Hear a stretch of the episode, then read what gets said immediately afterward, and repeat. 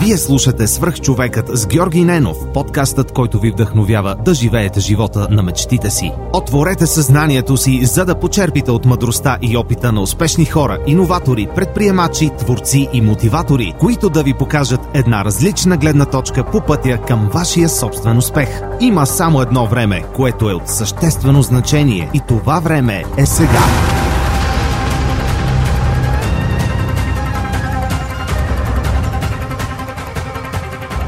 Благотворителната програма Тела с дни на подкрепа тече с пълна сила. Вече месец близо 400 доброволци активно се включиха в 6 проекта. Доброволци от Telos International Europe от офисите в София и Пловдив подкрепиха Animal Rescue София, като разходиха кучетата настанени в приют фермата, като част от проекта Щастливо куче, щастлив живот. И дариха един тон храна за четириногите гладници.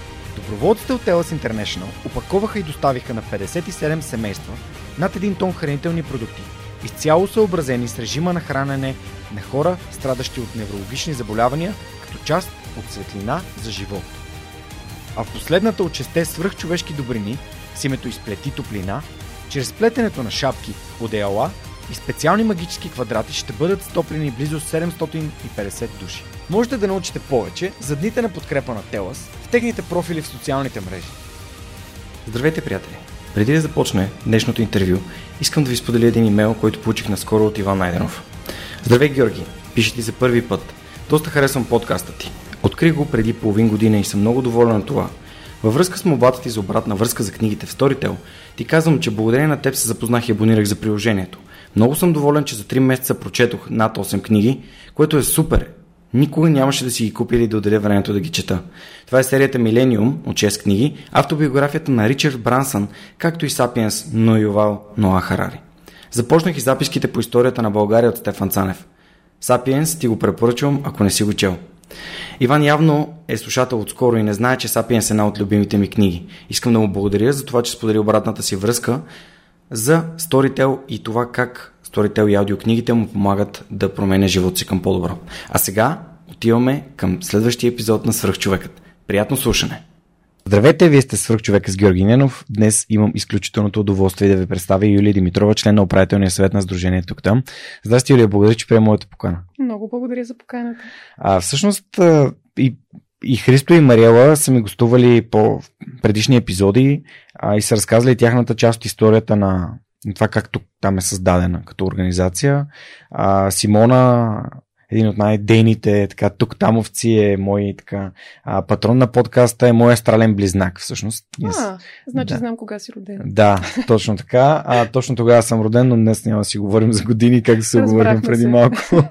А, и, и всъщност тук там изплува почти навсякъде в моето минало, като Ходил съм на партията в едно време в библиотеката, коледните партии на тук там. Ходил съм на, на други такива сбирки, които, които вие сте организирали, акции, които вие сте организирали.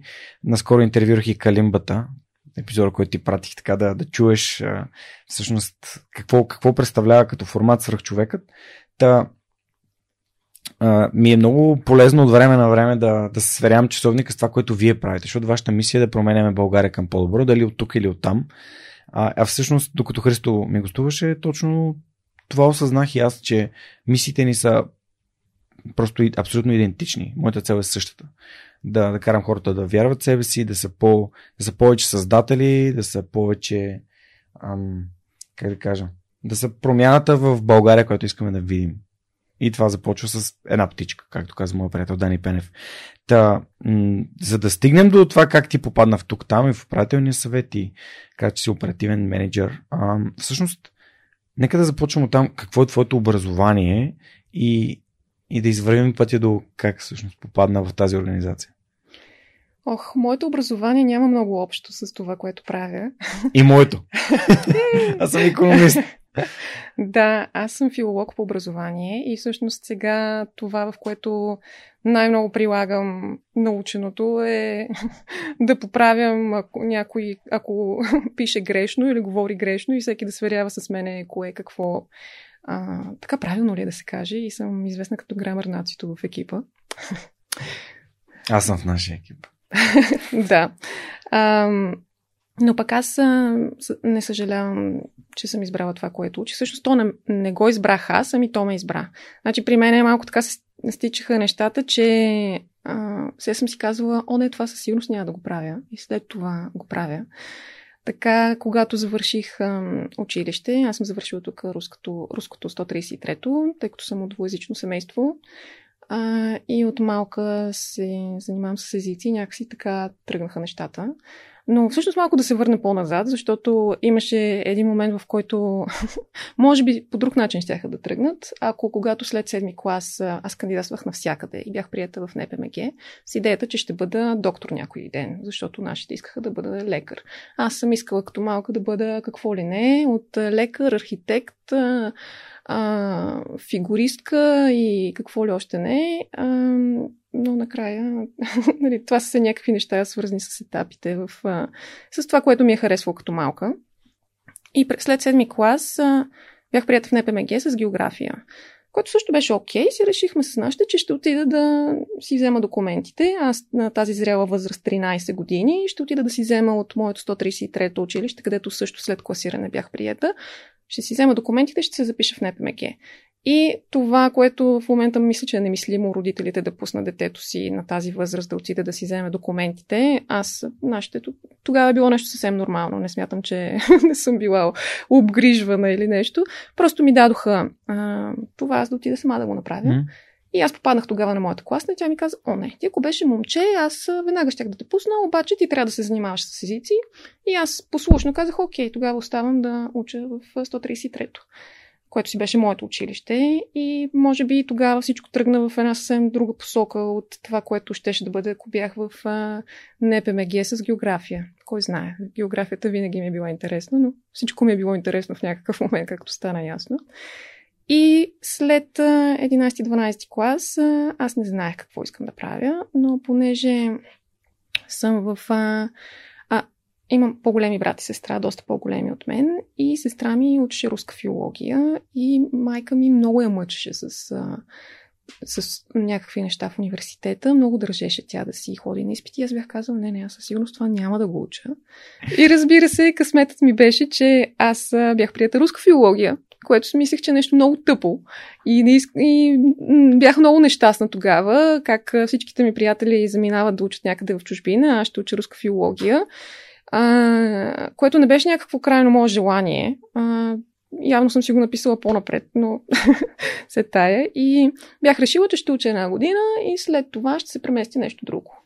Обаче всъщност ми стана супер интересно. Просто а, мен езиците винаги са ме привличали и всъщност когато съм пътувала някъде и по света, това ми е най-интересното да науча езика и просто да видя как си образуват а, думичките, изреченията и Има нещо нърдовско mm. в това отношение. Що? Любопитство към, към езика, това звучи много интересно. Да, но точно, примерно, защото то има основно две части. Едната е нали, с фокус език, другата е с фокус литература. И всичко останало, обаче просто в един момент ти преценяваш кое е твоето. Всички, разбира се, предпочитат литературата, защото, не знам, аз също много обичам да чета, обаче винаги ми е било някакъв кошмар да ходя на изпити по литература, още от а, седми клас.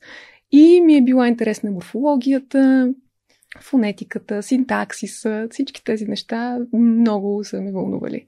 И така, и така всъщност си а, продължих си, въпреки че бях решила точно економика да уча, защото струваше ми се модерно тогава и казах на баща ми, а, аз още в началото на годината, а сега тази година мога да се запиша на някакви курсове и да уча економика. Той ми каза, не, не, а, стой си тук да видиш какво ще е първо. И да, и си ми хареса. И всъщност съм доволна от образованието, което получих mm. тук. Въпреки, че нали, е малко по-ретро самата специалност и малко по- възпитателни, възпитателни бяха методите на преподавателите, но а, да, тук в Софийския университет си изкарах бакалавъра. По време на ученето си имах възможност да ходя на обмени в Русия и в Белгия и изкарах допълнителен семестър от магистратурата си. А, така че общо взето можех да сравня какво е там и какво е тук в моето си, mm-hmm. моето си нещо. Но... А каква магистратура записа след това? Език, култура, превод. Аз всъщност исках да се занимавам с преводи, защото пак да, имаш да избереш и педагогически или преводачески профил. И на мене заради езика и заради това наистина как а, нещо се предава в, а, на друг език, преводите са ми супер интересни. Аз също, ако имах сега време, нали, просто понякога си пускам субтитри само за да видя дали да видя как би го превела аз. И то е малко по-различно, нали? не като да превеждаш художествен текст, обаче просто си ми е интересно да, да видя как се развива това. И си бях казала, не, не, аз няма да бъда учителка. и, и така, обаче, работила съм като преводач. Харесваше ми наистина цялото това, цялата тази мисловна дейност покрай преводите. А, обаче малко ми липсваше динамиката в един момент. Не, че много съм навлязла нали, в преводите, защото а, през 2011 реших да замина на такъв коменски обмен. Сега всичко се води Еразъм Плюс, обаче тогава те бяха разделени в различни направления и заминах за Финландия. И изборът на държава не беше заради това, че те имат най-добрата образователна система. Това го разбрах вече, когато бях там. А заради това, че те имат истинска зима. И така прекарах една година в Финландия, където всъщност ми хареса да преподавам. И да, след това повлече крак това. Супер. Значи ти си била там и била си избрала да се върнеш тук. Ами да, аз между другото съм била, значи на 4 места съм живяла за между 3 месеца и една година. И всеки път съм заминала с идеята, че ще остана там. И всеки път съм се връщала. И, нали, с каква идея? С идеята, че все нещо не ми е било както... Mm-hmm. Да, просто в един момент установих, че на мен не ми се емигрира, на мен ми се пътува. Тоест, а и другото, което е основна, една от основните причини, беше, че ти навсякъде, където живееш, имаш някакъв ограничен отпуск годишен. И съвсем нормално е част от този годишен отпуск ти да го прекарваш, като се прибереш вкъщи. Защото трябва. И това ми се стори силно ограничаващо, че аз не мога да си използвам нали, свободните дни в един такъв нормиран, в нормиран начин на живот да се, да се прибирам всеки път вкъщи, защото аз искам и си ми липсва. И съм го правила, нали, за колкото и дълго да съм се, за колкото и кратко да съм била, ще съм се прибирала за коледа а, и за такива празници. И да, и след Финландия се върнах окончателно, 2012. От тогава само пътувам и ми е ясно, че за сега не планирам да живея някъде другаде. Много ми хареса цитата, който каза, аз искам да пътувам, не да емигрирам.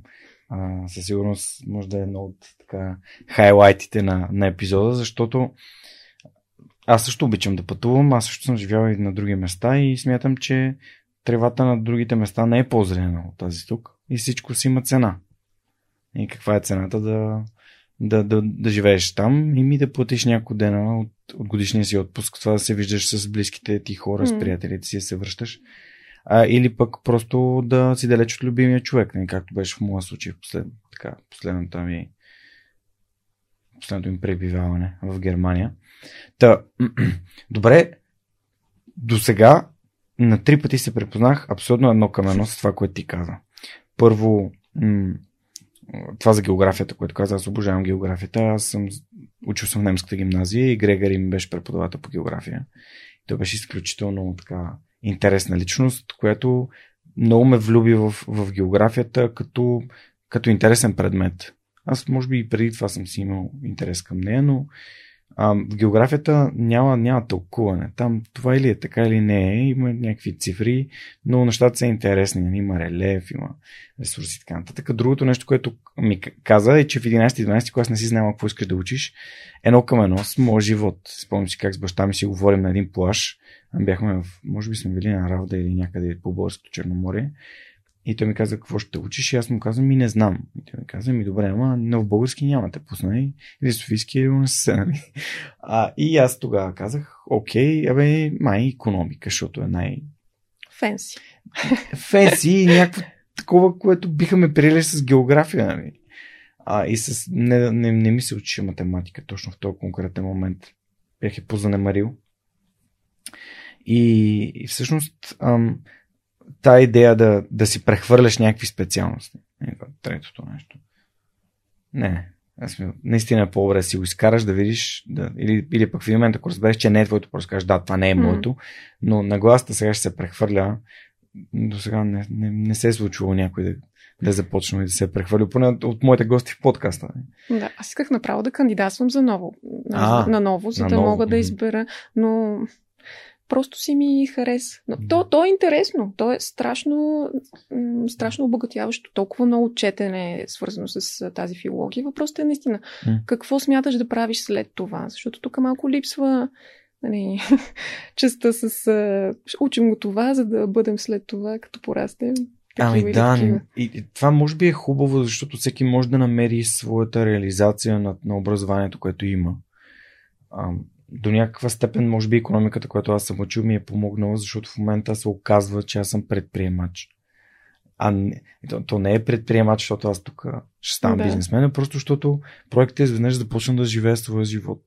И аз се оказах, нали, със собственики в, в, в друг бизнес, който занимава с онлайн фитнес и а, това не е нещо, което аз съм планирал да правя, но ето економиката ми, ми помага. А, и средата, разбира се. Но, добре, а, да, да се върнем на твоята история. Какво, какво ти взе, а, какво ти хареса в Холандия? Какво си взе от Холандия? А, от Финландия. Финландия. А, извинявай, пардон, а, лапсус.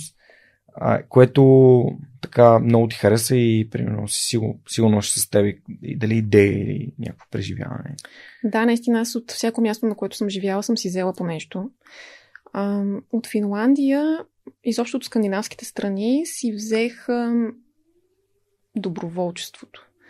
Всъщност, аз за първи път знах, разбрах какво е да си доброволец, когато бях в Финландия. Първо, защото аз там преподавах в едно училище и беше много интересен опит, понеже те са много затворен народ. И децата имаше такива, които... То, училището е 200-300 деца максимум. Даже не знам дали бяха толкова. Просто всичките ги познаваш по физиономии и те те познават и знаят ти коя си. Обаче имаше такива, които ти пишат във Фейсбук, но не те поздравяват, защото много се притесняват.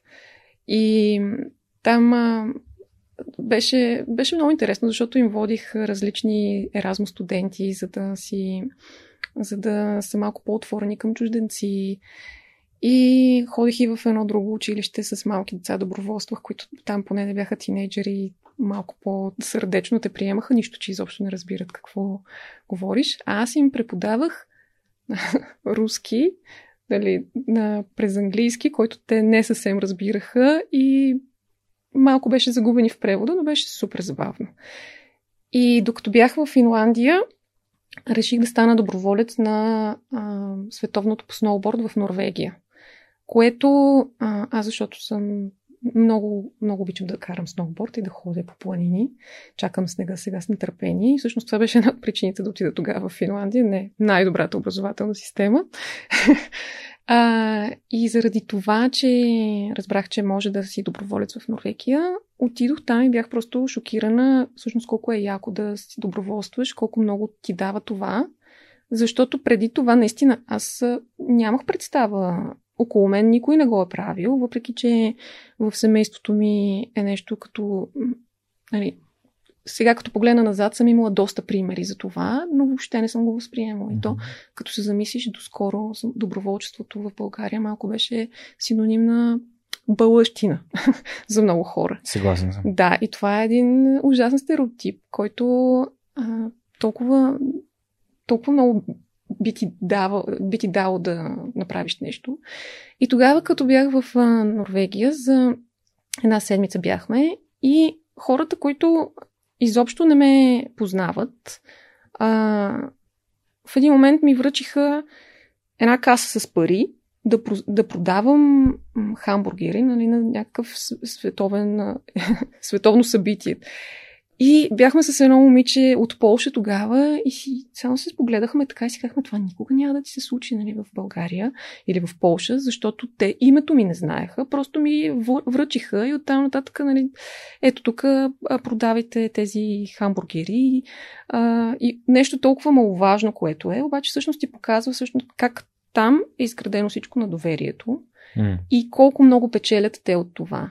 И Просто, да, това ми беше първия сблъсък. Въпреки, че нали, продажбата mm. на хамбургери не е нещо, което асоциирам сега. Можеш. Обаче, самата идея, че ти отиваш там да направиш нещо безплатно, въпреки че аз тогава от своята не, нали, не съвсем скрита цел да, съм, да мога да гледам на самото събитие, а, но си обясняваш, че колко, колко е полезно нещо толкова малко да правиш, без да търсиш нещо в замяна.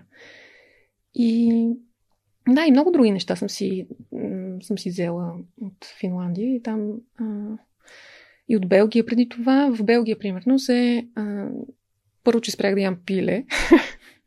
Защо? Разбирам пържени картофи или гофрети да спреш да, да ядеш, ама пиле. Просто защото като видях как изглежда там пилетата в а, а, магазините и бях така, о не, аз не мога да го ям, това нямаше нищо общо с тогава. Това е било 2008 година и, и реших, че това няма да го ям. Но по-важното е, че а, оттам се научих да рециклирам видях как събират там бокуците mm. и ми се стори и след това и в Финландия по същия начин. И просто ти, ти съвсем несъзнателно си възпитаваш някакъв навик, който след това ти остава за, mm. за винаги. Аз съм бил в Германия. В Германия доста по-различно се събира разделно спрямо тук, например. Да, той и, и в Белгия и Финландия беше съвсем различно. В mm. Финландия, примерно, имаше 13 вида буклук, който ти нали, седиш така до кофата wow. и се чудиш сега кое къде да изхвърлиш. Обаче най-готиното беше, че примерно всякакви пластмасови бутилки, кенчета и такива неща, те се връщат за пари. Mm-hmm. И всъщност това не го виждаш като буклук никъде. Да, да, така. И... Или пък си оставаш около кошчето и хора, които минат и ги да, събират точно. за, за, Там за парички. имаше хора, които това го правеха. А, но наистина, не виждаш ето тези бокуци, никъде не ги виждаш. А пък в Белгия беше, че ти си купуваш една тур... различни видове турби и имаш а, а, имаш различни дни в седмицата, в които те идват да го събират. И ти обаче с целта, за да, понеже те бяха скъпи, тези а, поликове, в които се събирах, те бяха различни, ти почваш да ги, особено като си студент, да ги мачкаш бакуците и всъщност това да го редуцираш. И в твой интерес е ти да не изхвърляш нещо, което не е за там, там. така че от нещо толкова древно цял живот ги мисля тези неща. Е, в Германия беше много удобно, просто нещата се деляха на нали, пакетчета и, и биологичен отпадък. Но наистина имаше отделни контейнери за хартия и за да. всякакви други неща. Много места, на които може да се събира отпадък за компостиране, което беше супер яко, защото буквално навсякъде има такива като кошове, в които можеш да изхвърляш. Ние сега с Неда Мислихме да си правим компостър вкъщи, но стигнахме до извода, че тук има някакви компостери в София, които можеш да отидеш да си схвърляш буклука там. Даже няколко пъти сме ходили. Но пък най-голямото удобство беше, че като се пренесохме да живеем на тук малко по-надолу на графа, буквално пред входа ни има контейнери за разделно събиране на буклук. Защото старата квартира трябваше да ги кача в колата тия неща и да ги карам примерно 4-5 пресечки, докато, докато ги изхвърля. И, и това удобство реално прави нещата много по-лесни за за, за, за правене. Mm. Тоест да знаеш, че като излезеш от вкъщи, дори на всяко излизане, ако взимаш по ам, едно кенче или една бутилка вино или там нещо за изхвърляне, винаги можеш да го пъхнеш точно там, където трябва. Да. И ти е чисто. И ти е чисто, да. И, и, и ти пука, всъщност, нали, да. какво изхвърляш и гледаш да не, да не правиш много буклук, защото си даш една сметка, че аз не мога да изхвърлям нали, буклук, пластмаса през два дена някакъв пълен плик с с опаковки. А, но да, надявам се, че нещата ще се развият и ще можем и ние да си връщаме бутилките в магазините, както в Германия. Ми да, то си е въпрос и на навик. Така че... Да. А, относно доброволчеството, първият ми гост беше Лазар Капачки за бъдеще. Тогава още нямаше капачки за бъдеще. Това да. беше преди 4 години и половина. И ето една така кампания, колко много неща може да направи. Предишният ми гост всъщност беше а, Жоро Просиски от Плевен, който в момента а, заедно с хората от Ротари клуба в а, Плевен Центрум правят една кампания за, а, за спасяване на човешки животи във връзка с борбата с а, COVID. А, купуват за Плевен за НЦТХ, Националния център по трансфузионна хематология.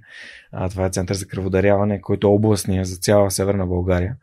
А, всъщност купуват там маса за кръводаряване, уред за който се отделя кръвната плазма, така че да могат хората да, да дарят за повече от, от един човек.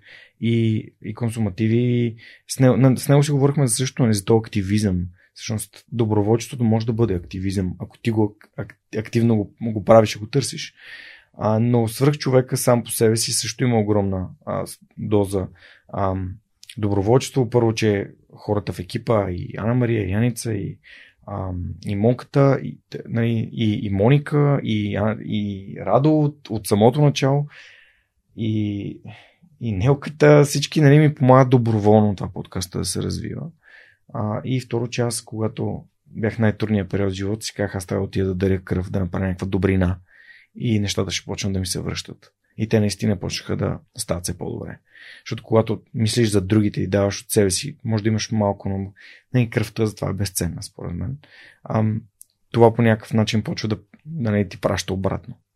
Да. Не, си, не си бълък, когато правиш добрини, напротив. А, и това показва, че всъщност наистина ти пука за останалите, не само за, за тебе. А, така че много срам, че е така зачеркна темата с доброволчеството.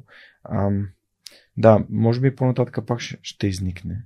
Сигурно, да. Да. И, и как всъщност там, какви, какви опити имаш след като се върна от Финландия за ни, професионалния си път и как се озова в тук там? Ами аз още докато бях в Финландия, някой ми беше пратил тогава, че заедно в час си търсят учители. Mm.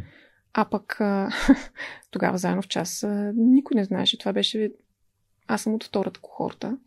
Но още докато бях там и даже не бях сигурна, че ще се върна, реших защо, защо ли да не пробвам.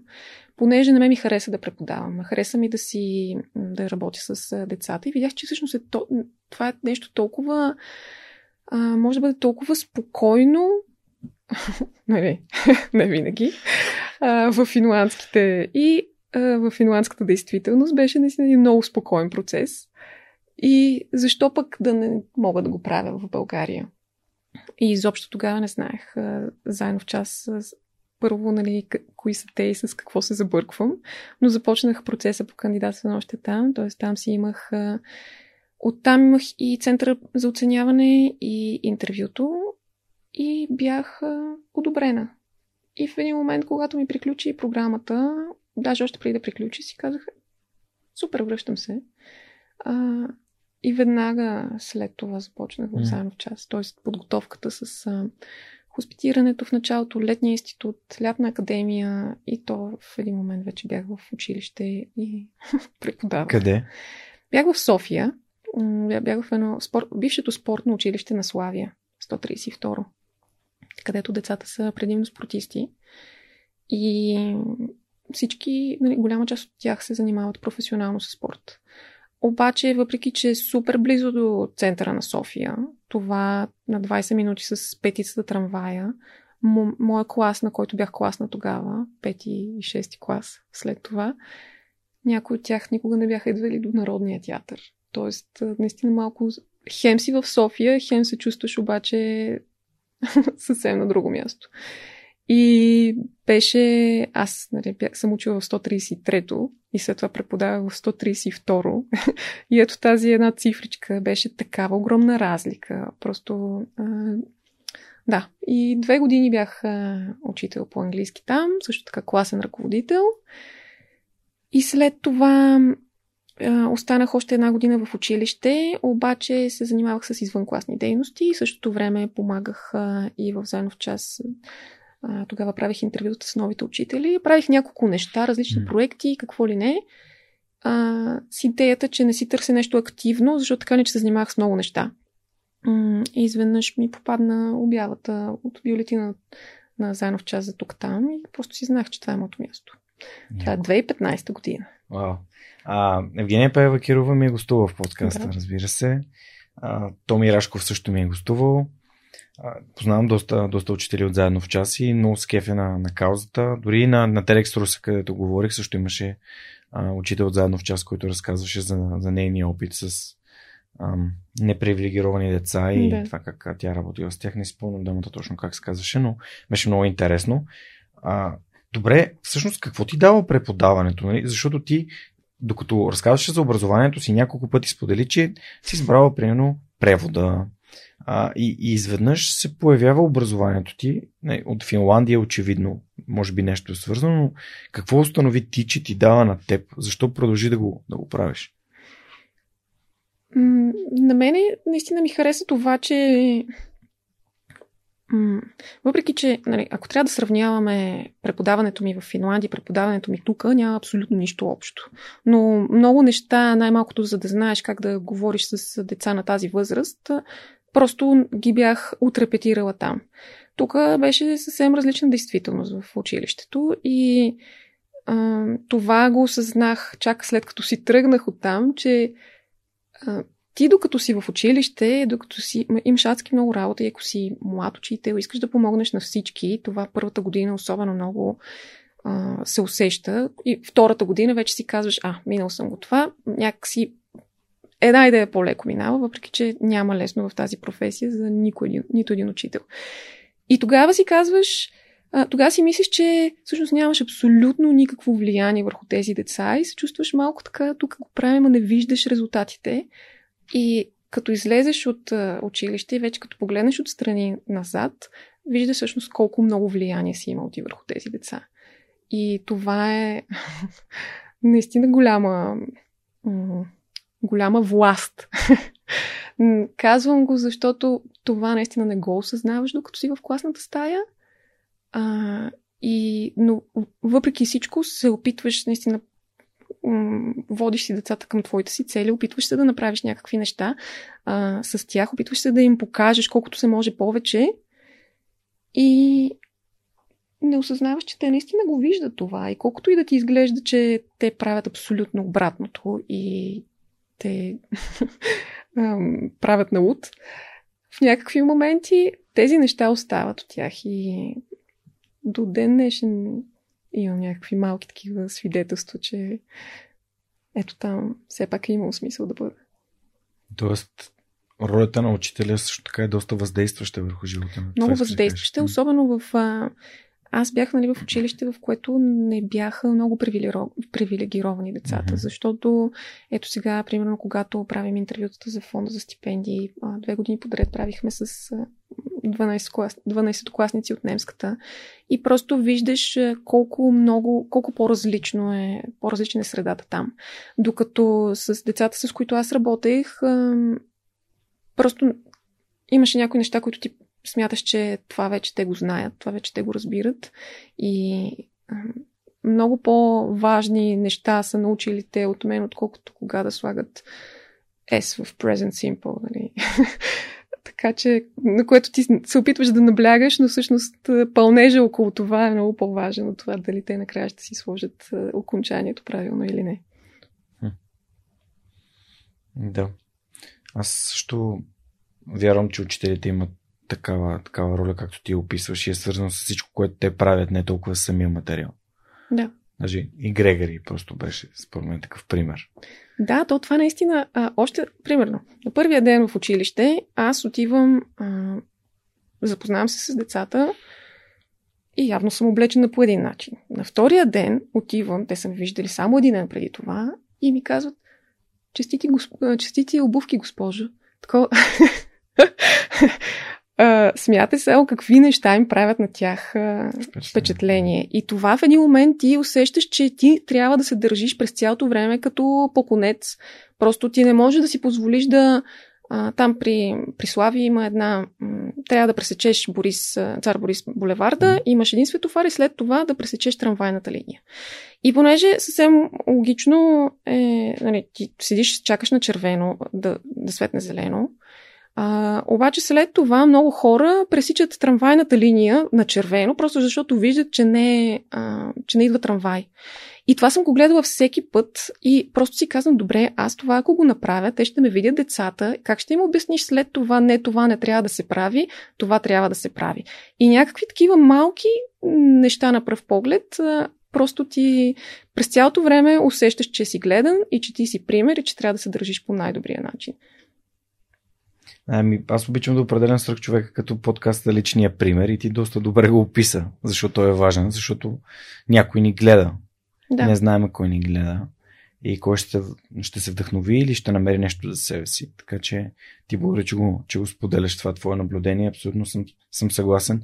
А, и сега тук да правя един призив да се абонирате за бюлетините на тук, там и на свръхчовека и на заедно в час.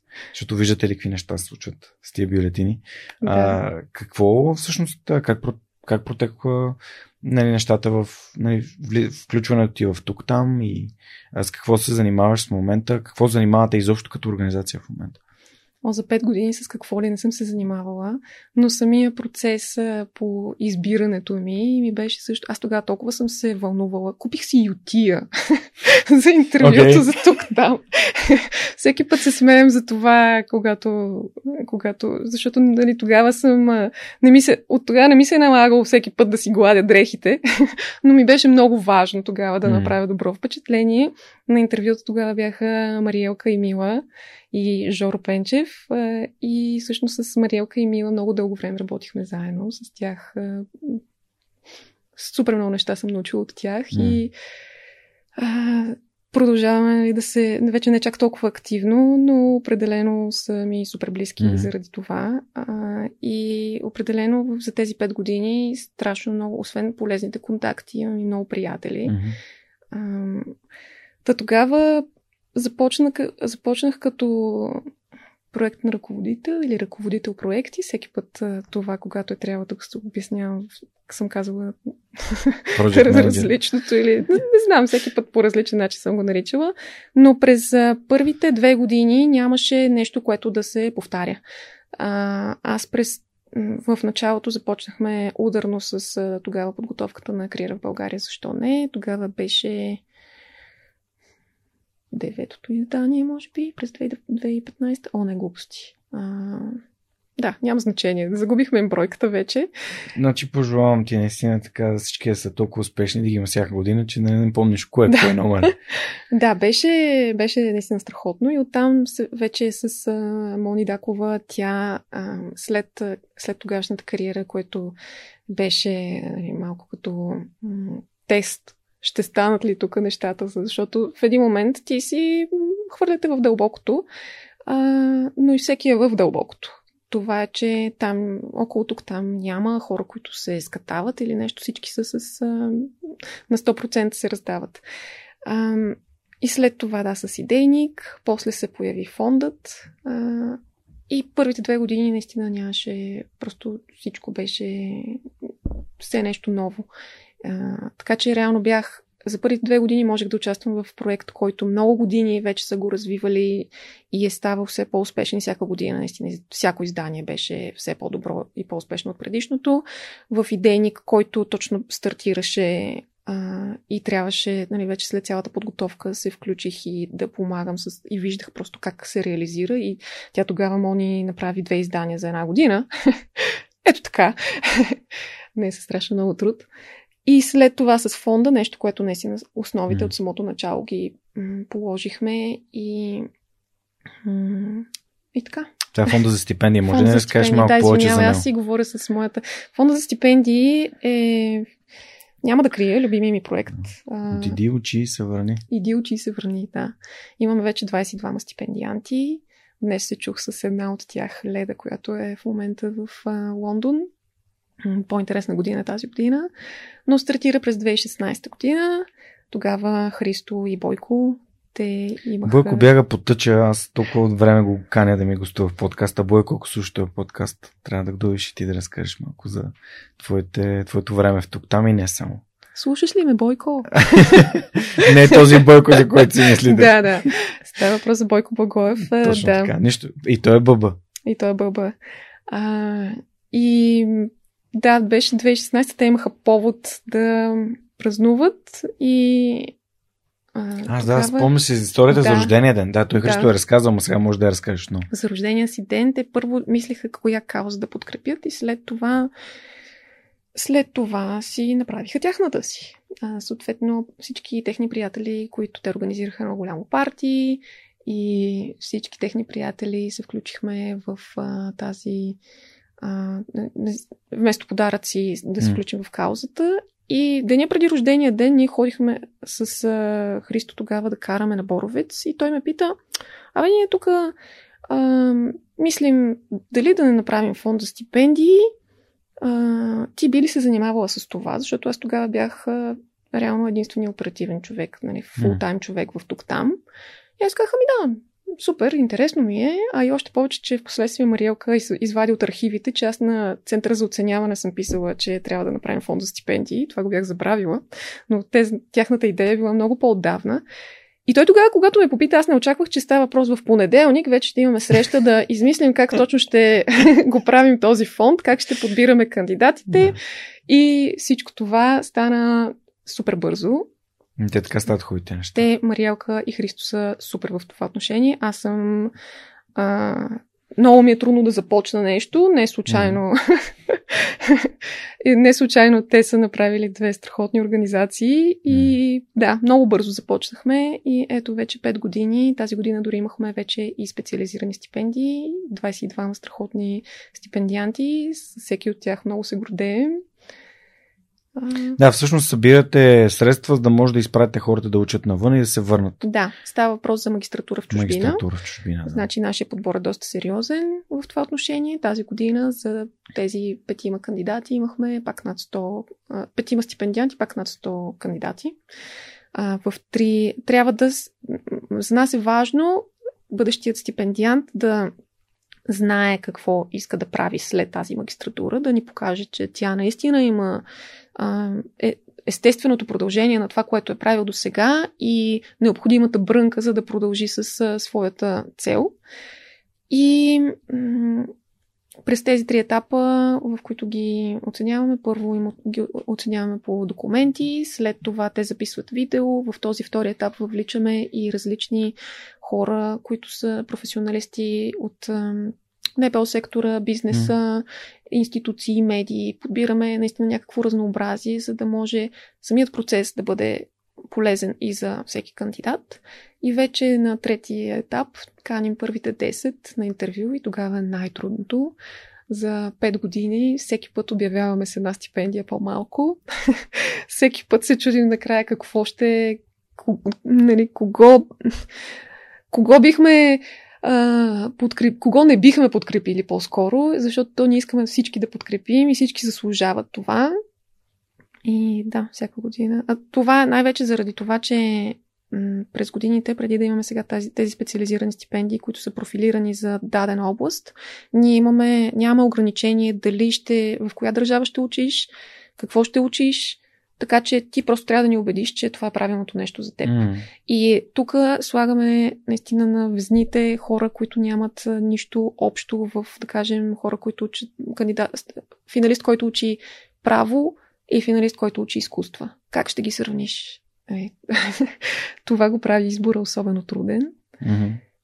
Но да, опитваме се а, ще се опитаме да подкрепяме за напред и финалистите. Ще търсим начини всяка година. Мисля, че фондът се развива доста добре в това отношение. Разкажи ми някоя success story. Разкажи ми някоя история на успех на някой от, от, тези стипендианти.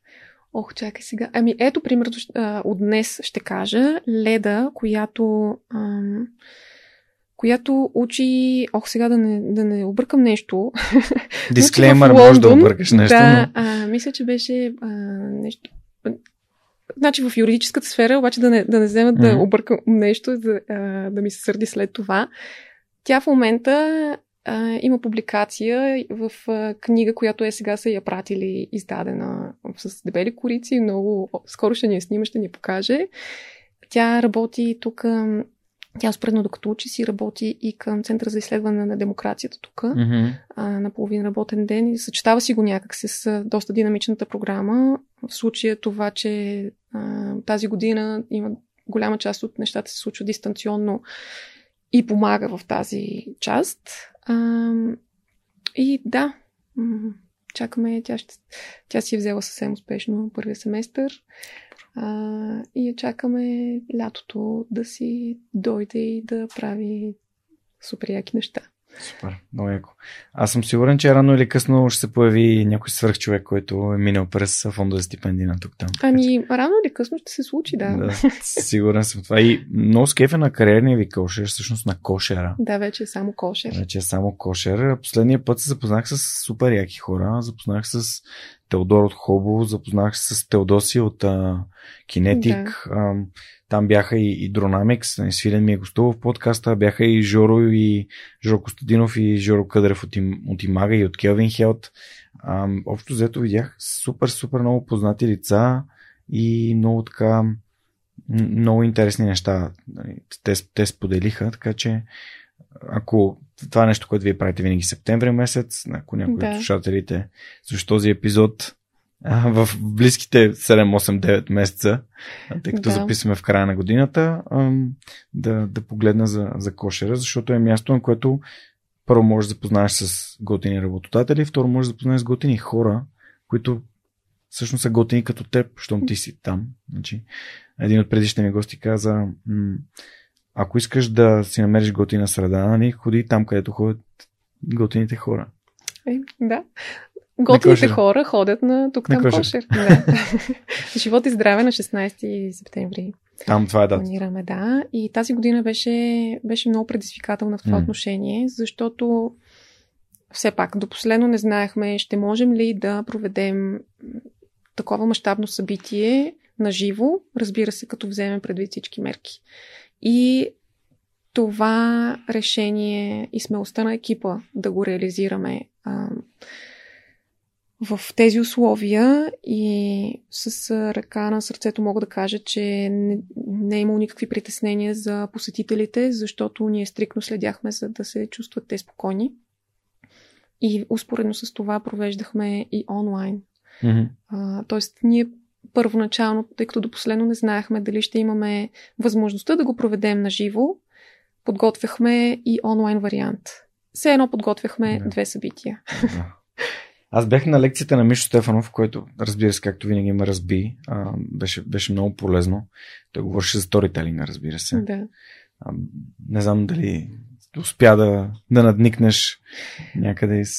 Не, не можах да се заседя много, но с Мишо Стефано специално аз си говорих тогава, организирахме неговото участие, така че а то е страхотно. да, Мишо е бил тук в 203 епизод. Ако хората се чуят за Христо Баджиев 131 и за Марела 174, така че може да, да проследите малко назад в историята на тук-там. Добре, вие всъщност а, а, сега в момента имате някаква нова, нова инициатива. Тя е свързана с фонда за стипендии. Да. А... До някъде. Разкажи значи, ми малко доколко повече. е нова, доколко е... А... Нещо, което е важно за вас в момента. Да. От тази година ние въпреки че беше планирано много преди да знаем как ще се стекат обстоятелствата през 2020, ние искахме всичките ни проекти да бъдат вече на едно място. Защото проблемът преди това беше, че да кажем хора, които са участвали в фонда за стипендии, не знаят, че ние правим кошер. Хора, които са били на кошера, се изненадват, че ние правим нещо толкова готино като фонда за стипендии. И а, цялата ни тази дейност искахме да я увържем с това, че м- просто през тази наша дейност да помогнем на хората, независимо къде се намират, да бъдат свързани с България. И за това в момента на платформата ни, която е много яка, имаме, има възможност да се намери страшно много полезна информация. Ако, независимо дали си решил да се връщаш в България, това за нас няма значение или просто искаш да знаеш какво се случва тук, има страшно много полезна информация. Можеш да, може да видиш също ние какво правим, може да се свържеш и с човек, който примерно е учил в твоя университет или живее в града, в който ти се местиш, или пък работи в сектора, в който ти искаш да се реализираш в България, когато се върнеш. Така че въз... нашата платформа, тук Тиретам BG, вече предоставя страшно много възможности на българите по света да общуват помежду си и да знаят какво се случва с България и живота тук. А, също така, чрез нашето членство, вече а, имаме един а, лесен начин, независимо къде се намираш, ти да допринасяш за това, което ние правим. Тоест, ти със своето месечно дарение можеш да се включиш във всяка една от дейностите. И това, което ти спомена, че е свързано с фонда, да, 25% от всяко дарение отива за следващите ни стипендии, 25% за съдържание и вече там разпределението между поддръжка на платформата, защото mm. имаме още много планове за нея, а, организация на събития, защото хората имат нужда за да, да общуват а, а, помежду си, онлайн и офлайн и също така за намиране на следващите членове, защото на нас това ни е важно, за да може да продължим да се mm. развиваме. Страшно много зависим, наистина, много разчитаме на нашите, на хората, които ни подкрепят, за да може да имаме повече стипендии, повече полезно съдържание, повече събития.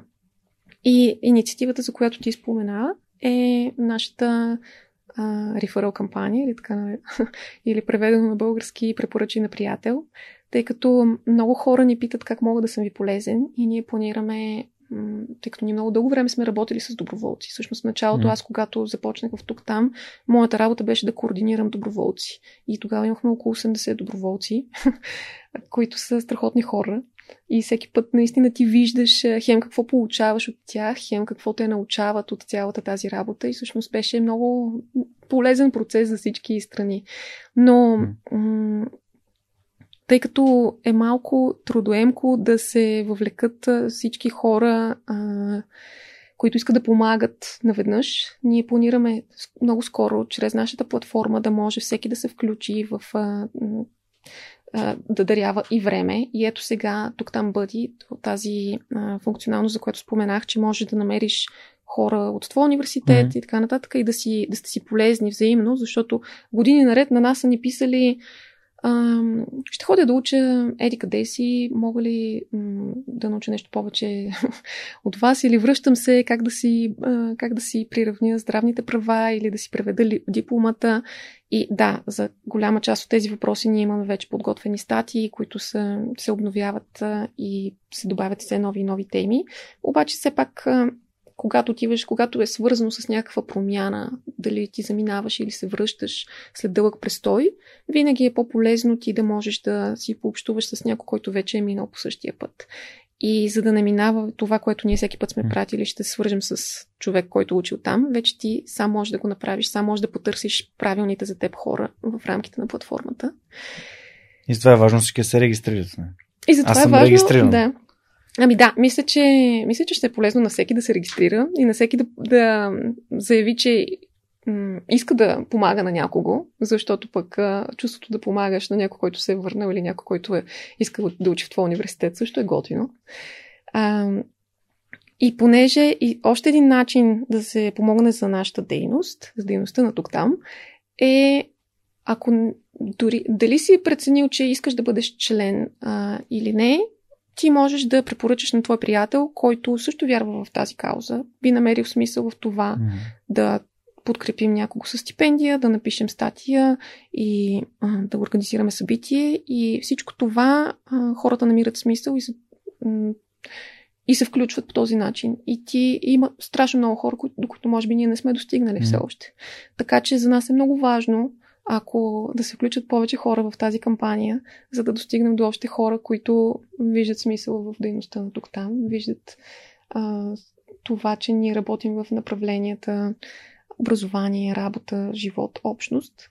И за всеки а, ще бъде хем полезно, хем приятно, че ето вижте какво правим заедно. Да, имаш така, понеже нали, аз имам сходни ам, виждания, че това, което прави свърх човека, реално голяма част от него се случва заради тези 180 нали, доброволец, не, дарителя, всъщност, не, патрона, да. както е а, по-коректният превод, а, които даряват малки суми на месечна база, но тези суми реално, примерно тази година с COVID, наистина аз нямаше да се справя финансово, ако нямаше тази помощ. И подкаста нямаше да бъде на това ниво, на което е в момента и нямаше да бъде толкова разпознаваем и вече и с, нали, с монката правим и, и видео и, и имаме стажант, който, който създава статии за стари епизоди, за да може и самото старо съдържание да, да излиза и да се, да се вижда от хората и да се чете и да се слуша. А, правим и, има и месечен бюлетин, който разказваме, правим блиц интервю с стари гости и пак със същата цел, да има и хората да разберат за някакви неща, които са случили преди И тези хора, които подкрепят свръхчовека, колко това, което нали, ти, Юлия, им разказа сега, звучи като нещо, което те биха подкрепили и наистина ще се радвам да го направят. А, това си, си говорихме с Христо, че хората, които подкрепят тук-там, ако искат да подкрепят свърх човека да разказва истории като тази на, на Юлия Димитрова, на Христо Бояджиев и на Мария Станова, всъщност това е това е начина да направим България едно по-добро място, като, като си помагаме в различните каузи, които се занимаваме. Така че, да, а, надявам се, че някой ще бъде рефърнат от, от нашия разговор. Да, но, да, защото вече много по-лесно го направихме. А, тоест, дори сме Ще си открадна платформата, да знаете. Скоро няма да има Patreon, скоро всичко ще бъде на сайта, така както тук там много красивичко си го направили. И а, главно, защото просто цифрите, които математиката отзад е просто а, на, на Patreon.com е просто ужасна и наистина голяма част от даренията се губят в, в, а, в такси, в ДДС, което е безумно. Да. да. А, хубава ни е платформата. Но също така, а, като се замислиш, това дали ще дадеш за две кафета този месец mm-hmm. или ще допринесеш за нещо, което виждаш резултата. Ние много държим да бъдем прозрачни. Mm-hmm. От нас винаги това се изисква като ам, сдружение с нестопанска цел. Всичко, цялата тази информация да бъде публична, но сега ам, това разпределение, което сме го направили а, и тази, планираме и тази функционалност вече всеки, който дарява, да види наистина до кого кой стипендиант е подкрепен с тези пари, кои mm-hmm. са статиите, които са благодарение на тебе написани. Mm-hmm. Нали, още едно следващо ниво на прозрачност, което е технологично решение и което е само едно от многото неща, които сме намислили на тази платформа. Христо има супер дълъг списък и И ще, да. Човек като има идеи, просто те не спират. Не да имаш една идея и после нула идеи. Нали? Имаш една, след това още една, още една и те, те почват да се трупат. И аз имам да. списък с неща, които бих искал а, подкаста да правя. Едно от нещата, за които съм си мечтал винаги е да имаме собствено студио, където можем да записваме, където е тихо, шумоизолирано.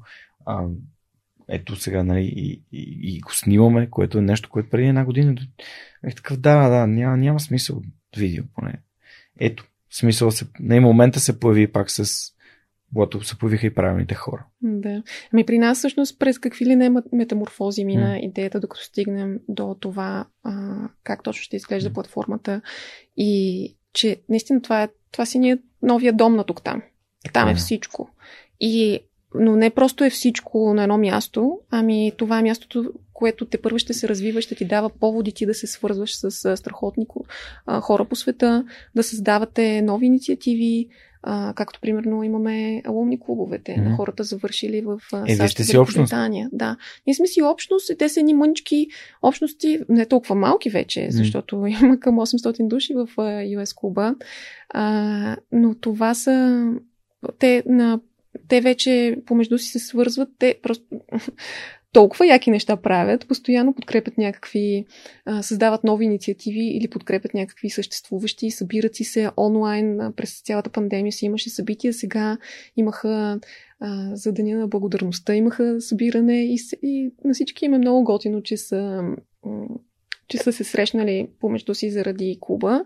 И ето това е платформата, на която всеки ще може да се срещне с правилните за него хора и може би да намери м- правилните за него контакти, за да реализира неговата идея. Mm-hmm. Така че те първо започва нейното развитие и наистина колкото повече хора се включат, толкова по-скоро ще виждаме а, успехите свързани с това.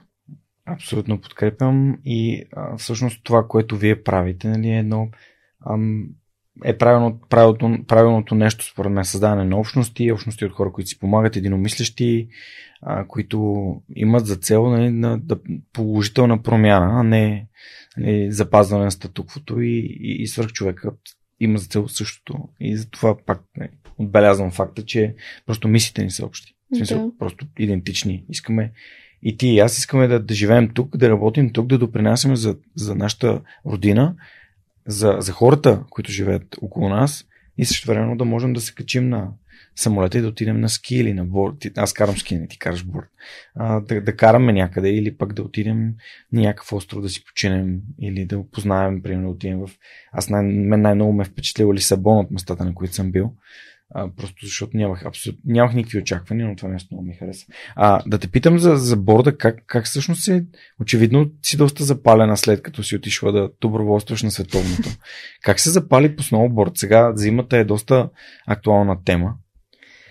Ами аз винаги съм, аз от малка мен на 3 години съм ме качили на ски. Аз съм от тези деца, които, аз съм трето дете. Mm-hmm. и съответно всички неосъществени амбиции на родителите ми с предишните две, имала го достатъчно разлика, са били върху мен, така че аз съм минала през всякакви спортове, музикални инструменти, а, уроци по какво ли не. А, и много рано. А, но също така съм имала и предимството, че и брат ми и сестра ми също са ми отделяли време. А, така че мога да се похваля с едно щастливо детство и готино семейство. И в един момент обаче там около кандидатстване за след седми клас, уроци, курсови, какво ли не, спрях да карам ски. Обаче в а, университета покрай един приятел mm-hmm. се зарибих и след това, да, вече 18 сезон ми е това. Супер яко. Не, аз също карам ски от 4 годишен, което общо взето е доста време. Да. Като съм се качал на борт, даже имам един полуден изкаран на... Да, един полуден изкаран на борт, като нали, до средата на деня горе-долу вече се спусках. Не по, по най-правилния технически начин, но се спусках но не е моето нещо. Аз просто наистина в планината любимото ми нещо, като съм на ските е да се обърна надолу към склона. Тоест да гледам буквално надолу направо. И просто през рамото не, не, не го чувствам комфортно. Просто като ам, винаги има нещо с гърба ми, което не виждам и не, не е моето. Примерно на мотора не мога да си представя да карам мотор и да гледам настрани. А, но това е лич, не, лични предпочитания. Сега приятелката ми се учи да кара ски. Има, Супер да, надявам се, че скоро време ще мога да заведа в Алпите, защото си мечтая така да и покажа някакви курорти, където можеш да караш където си поискаш. Не, не е просто тук една пистичка и нагоре-надолу, нагоре-надолу. Както ти казах, аз се обиждам на Витуша. да, аз не знам, имаме ли активна писта на Витуша? А, лалето, да, извиня. Нямах преди лалето всъщност. Защото аз ние ходим на Чепелара, е, там ми е много по-спокойно. И там също е една пистичка, но някакси там ми там ми харесва. Там ми е спокойно. Не, аз това ам, с борда, наистина, че изобщо това, че прекарваш някакво време mm. в планината с а, приятели mm-hmm. и е толкова зареждащо и всеки път а, нали, новия сняг, всички знаят, че като има сняг, мен ме вълнуват много условията.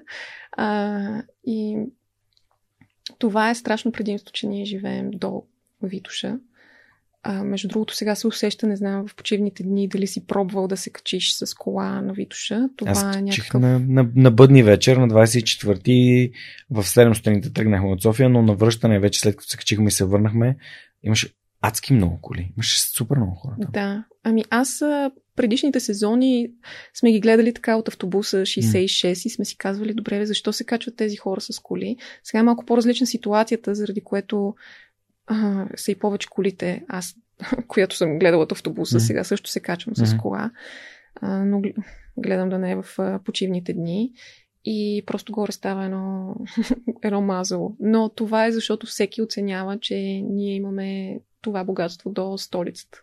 Просто yeah. това си е, дали ще е разходка през лятото, дали ще е каране, пък билото само един лифт. Има страшни места също. Билото, всъщност това, което иска да кажа, че COVID е нещо, което ни накара да си дадем сметка, че имаме Борисовата градина, Южния парк и Витоши и повече хора да си дадат сметка за това. Защото някои хора са ги ползвали и преди и са ходили да се разхождат там и са ходили на Витоша, но сега изведнъж като ни затвориха, като ни така забраниха да ходим по парковете и на Витоша, хората се разбунтуваха, ама как така? Защото изведнъж им се приходи, защото им е забранено, малко като с малките деца стана. Ами да, имаше го наистина този ефект, но... Надявам се, че дългосрочно ще бъде, че повлияе положително, естествено. Да, но пък има толкова страхотни места в България mm-hmm. и то къде го има това с през лятото уикенда на планина или на море ще ходим? Така, да. Имаме, тук сме големи късметли. Просто трябва повече хора да го оценяват това. Да. И ни трябва да ти по-хубави съоръжения, защото аз гледах днес един пост на Васко Тързеев за, за Банско и аз не, не обичам да ходя. Аз даже никога не съм ходил всъщност на Банско и не, не, обслужването, което нашия, нашия туристически а, така, бранш създава, не е, не е това, което аз искам да получавам. Така, има много какво да се. Има какво да се желая, да, и да, да се развиваме, да. Но сега има има качествени хора, според мен, и трябва да, да го да. променим. А, любима тема в подкаст са книгите. Ти си донес тук си ги даже си ги скрила за, за твоята прекрасна раница с кученцата. А... Да, много ме затрудни това с книгите. Еми, искаш ми се да донесеш да покажеш. непретенциозното заглавие на подкаста. Нали? Да, абсолютно. да. Свърх човекът чете книги с да. Георги Ненов. Какво си ни донесла ами и защо? Книги, които на мен са ми... Добре. Аз ужасни, ужасна памет от гледна точка на книги. Mm-hmm. Просто и филми също. Тоест аз мога да гледам едно нещо а, и пак и пак. Нали, може би не на следващия ден. Но а, ти когато ми каза да подготвя книги, просто прегледах книгите, които си спомням вкъщи и които са ми... Просто мога да асоциирам с нещо повече. Mm-hmm. Значи имена и такива неща не ме питай. А, тъй като съм а, все пак руска филология, донесох най-тънката ми любима книга. Yeah. Майстора и Маргарита. А, на Булгаков. Аз я слушах в Storytel. Много беше як. Много се изкефих. Еми да, много е готино. Аз, аз си имам, разбира се, един сантимент към руската класика, но а, но имам и други тежки книги. Mm. Също така, понеже нали, скандинавската тема, а, човек на име Уве, а, ти ми го беше казал и като идея, но и на мен също ми беше останало едно такова много приятно чувство за просто за добри хора. а, Марка Зюсък. Само да те питам да? за Бакман. Друго на Бакман чела ли си? Харесва ли ти? Очевидно, след като си донесла, ти харесва как пише Бакман. Но чела ли си нещо от другите му книги? Ами да ти кажа, понеже ето това е, че не съм сигурна, защото гледах книгите, които имам вкъщи. А, mm-hmm. Аз много често си заемам книги от приятели mm-hmm. или по принцип, ето тук, където си разлях водата днес в раницата, а, харесвам, харесвам да чета книгата по този начин, както си е в mm-hmm. класическия и вид. Сега слушам с, а, с благодарение на а, Storytel. Това е нещо, което преоткривам сега. И честно казвам, не съм сигурна. Може би не съм. Трябва да видя. Е, а... Просто ние сме, да. ние не да сме огромни фенове на Бакман. Да. Последната му книга е Тревожни хора. И е наистина много добра. Не, те, и, и баба праща поздрави си да, това... е много добра. И, и, и за Брит Мария е много добра книгата. И Бьорнстат, разбира се, и ние също всички. Но просто а, така тревожни хора някакси ме, на, ме на цели. Много, много интересна книга. Еми, ако не си я чел, ако провериш, да. добре, имам я вкъщи, с най-голямо удоволствие бих ти я взел. А, все пак не да за рождения ми ден тази година ни, ми подари а, печат за нашата библиотека и всъщност oh, yeah. всяка една от нашите книги е от, с ударен печат, нали, че това е библиотеката на Неда и Георги. Uh, read it, love it and return it. О, е яко. Да, и всъщност имам си един Google Sheet, в който пише всички книги, които имаме вкъщи, наши книги, а, и на кой сме ги дали, защото да. искаме нали, да, си, да си ги имаме. Ох, аз точно да. заради това, а, че взимам и също и давам така книги, но нямам, нямам необходимостта да задържам всички книги при мен. А, така че не защото не ги ценя, mm-hmm. по-скоро колкото повече хора ги четат. Ако се върне при мене, върне се, ако не, не. А, една много дебела книга, която разнасях дълго време, Христо ми я беше дал, Шантарам.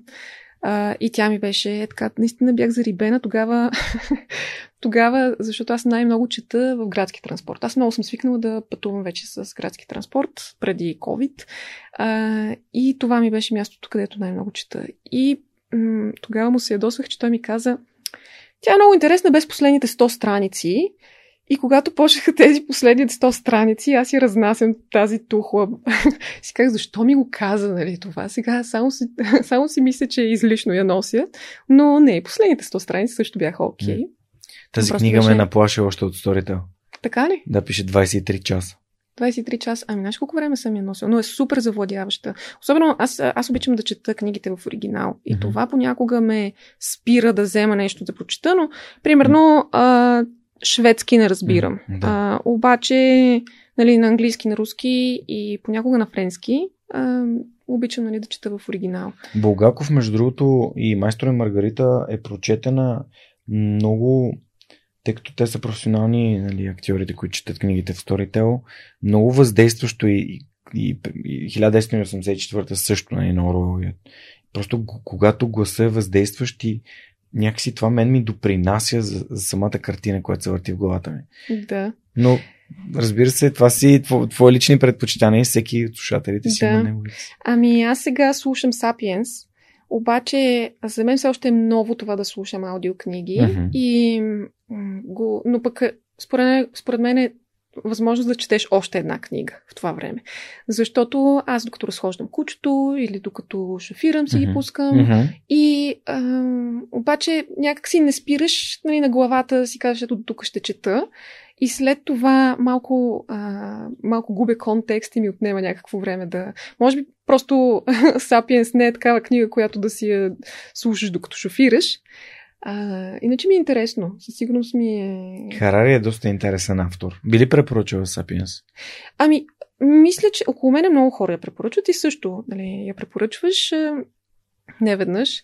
А... Даже рекламата на Storytel реално в Да. началото на епизода е от имейла на Иван Найденов, който аз не съм я променял тази реклама от известно време. Може би е хубаво да, да включа нещо ново, но това си беше имейл, който той си ми беше изпратил и аз много, много се кефя, защото колко по-яко и органично може да бъде нали, препоръката на, на, на, на, на услуга, която аз споменавам само с добро нали, в Да. подкаста. Не, със сигурност е нещо ново и е доста удобно, защото ти дава възможност да четеш, когато не си планирал да четеш. и интересно ми е, интересно ми е да го слушам. Все пак съм слушала вече повече от 3 часа, като вземем предвид, че това е около празници. Не е нещо, което да не ми се налага много да шофирам или Мгм. да правя някакви дълги разходки. Но определено ми е интересно. Ще видим, ще видим как ще се развие, защото съм само на 3 часа, остават ми още почти 12. Мгм. Да, книгата мен, мен ме завладя и аз веднага ги, аз, аз ги слушах и трите една след друга. Аз ам... Да, на английски съм ги слушал. И аз на английски я Да. слушам. Аз също харесвам книгите в оригинал, но ам, да, може би пред, преоткриваш някои, когато са прочетени на български, но предвид това, че аз доста Storytel ме определи на края на годината като бизнес сави. Естествено, аз слушам предимно на бизнес литература, пък съм си оставил по, по така, примерно Дюн. Го, го четох, защото Дюн, Франк Хърбърт. А кои са другите тези две книжки? Последните, едното е тази Бредбъри. Рей Бредбъри вино от глухарчета, толкова мила А, история. само... А, оф, колко градуса по Фаренхайт беше? 400... М, да, а, 420. 351 градуса по Фаренхайт. 159. 743 да. Бинго. линия. да, а, не ми беше подарила стелка, с която работих. Но ти знаеш ли защо е толкова градуса по Фаренхайт? Не. Всъщност, Ама каква е защо ми задаваш причината? такива въпроси сега да казвам, че не знам нещо? Не, не, ето сега нещо, което мога да те науча всъщност е, че а, това е температурата, при която мисля, че се самозапалва хартията. Добре. Е, интересно е, нали? Защото не Интересно, става въпрос да. за изгаряне на книги там. Да. А, аз пак наистина не си М, спомням м. много неща от сюжета. Тук си спомням само колко мило чувство беше това, че идва лятото и новите гуменки и всеки път тази книжка си я свързвам с Телка, с която работихме в тук-там. Тя, а, тя все още си ни е голям фен и а, пак наистина близък приятел покрай тук-там. Мгм. А тази книга си я взех, ох, тази най-намокрената милата от а, бутилката ми. Да, съжалявам, грешката. А, е- нищо. А, не, грешката не е твоя. грешката е моя, че не съм си затворила добре бутилката. Не ми е за първи път. А, три ябълки паднаха от небето на Нарине Абгарян. Аз не знаех нищо за нея. Това, значи, буквално влязох преди да затворят. Моля да погледна. извинявай, да. Няма проблем. влязох в а, една книжарница преди да затворят а, сега последния локдаун и знаех, че трябва да си взема някакви книги. И това беше една от първите, които ми попадна, т.е. без някакви препоръки. А, но пък а, е много интересна и понеже това е последната преди тази, която чета, а, която съм прочела и си спомням още доста Мгм. ясно сюжета. Беше много мило, защото е за една малка селска общност в Армения, а, която живее доста отдалечено, но как си помагат хората един на друг, колко са сплотени и да, и как се случват. Въпреки всички нещастия, които им се случват, пак накрая има а, хубави неща, хората mm. не, се, не се разделят, ами напротив си стават все по-близки. И то това е наистина. Както и при тебе, така и при нас силата на общността е нещо, което е а, най-готиното. На, наистина, ето, примерно, аз като разглеждах твоите гости, си казах, е, нали, колко яки хора, колко яки хора. Е супер, че нали, аз съм тук в този списък. А, и по същия начин и хората, които са се запознали покрай тук там, сега след тия ние имаме една група на членовете, хората, които са се присъединили. И те са, наистина, имаме хора от Австралия, хора от а, арабските емирства, щатите и насякъде из Европа. И това са хора, които не се познават, обаче на тях общото име, че те искат да останат свързани с България, искат да допринасят по някакъв начин и всеки от тях има различната си история и са просто виждаш как как наистина се, около тях в началото беше много тихичко, докато, нали, докато разберат хората за какво става mm-hmm. въпрос. Но вече си обменят някакви идеи, нали, споделят си някакви м- интересни неща, търсят информация, така че вече наистина се усеща това, че имаме една а, готина общност от членове. Да, в, в свърх, така, обществото на свръхчовека всъщност има една месечна среща, която е първи четвъртък на месеца, което е онлайн среща в момента. Преди беше, примерно, бира в Борисовът. Нали? Събираме да. се, пламени хамаци и, и си говорим. Някой за носи... неща. Еми, за най-нормалните неща си говорим, нали? да не е свръхпретенциозно. а, но, примерно, Ани си води а, калата, Калуян е си, той тича там, играе си нещо. А, всъщност, аз Абсолютно същото нещо и в моята общност. Нали, имам хора в САЩ, в Сан Диего, в Детройт, а, имам хора в Австрия, в Виена, няколко човека. А, просто хора, които наистина виждат и чрез тази помощ към, и към това, което аз правя, както и към вас, нали, тези хора си казват, аз оставам свързан. Да. И аз допринасям. И аз виждам, че се случват хубави неща. И може би тия хора някой ден ще се върнат. Ми, и да не се върнат. Да, и да, не, да, да, да но, но, но, аз имам слушатели, които се върнали, защото са чули някакви неща в подкаста, които си ги накарали да. да се върнат. И това за мен е, това за мен е велико. И това е промяна на съдбата на хората, защото съм направил нещо стойностно за, за тях. Да. Съм допринесъл с тях. Така че... Еми, а, спомням си Мила, не на Тудова, която mm. мена е, а Мила Топалова, която сега е нашия менеджер партньорства тя още преди да влезе в екипа, много преди да влезе в mm-hmm. екипа, бяхме правили едно парти в колено парти, на което имахме капсула на времето. И си спомням, аз тогава, защото съм както казах, моята памет е ужасна. И включително, ако те видя на улицата и те подмина, не е защото се правя, сърди. да не ми се сърди, аз подминавам хората, подминавам и най-близките си. И а, тогава тя е записала Всъщност, това го разбрах вече на а, общото събрание, на което Стелка, която ми подари тази книга, каза, а, ама това е момичето с а, капсулата на времето. Тя, нейното съобщение тогава към нея си беше, че тя иска през, може би било 2017, mm. да се върне в България и да остане. И какво стана? Значи, първо, че се е върнала в България след това. Тя е ам, учила в ам, в а, Великобритания и след това в Испания. Връща се в България и идва, става част от нашия екип. Съответно, тя е минала през а, наши събития, наши инфосрещи и идва в нашия екип а, и много яко. Тоест, тя е един пример на хора, mm. които, на човек, който се...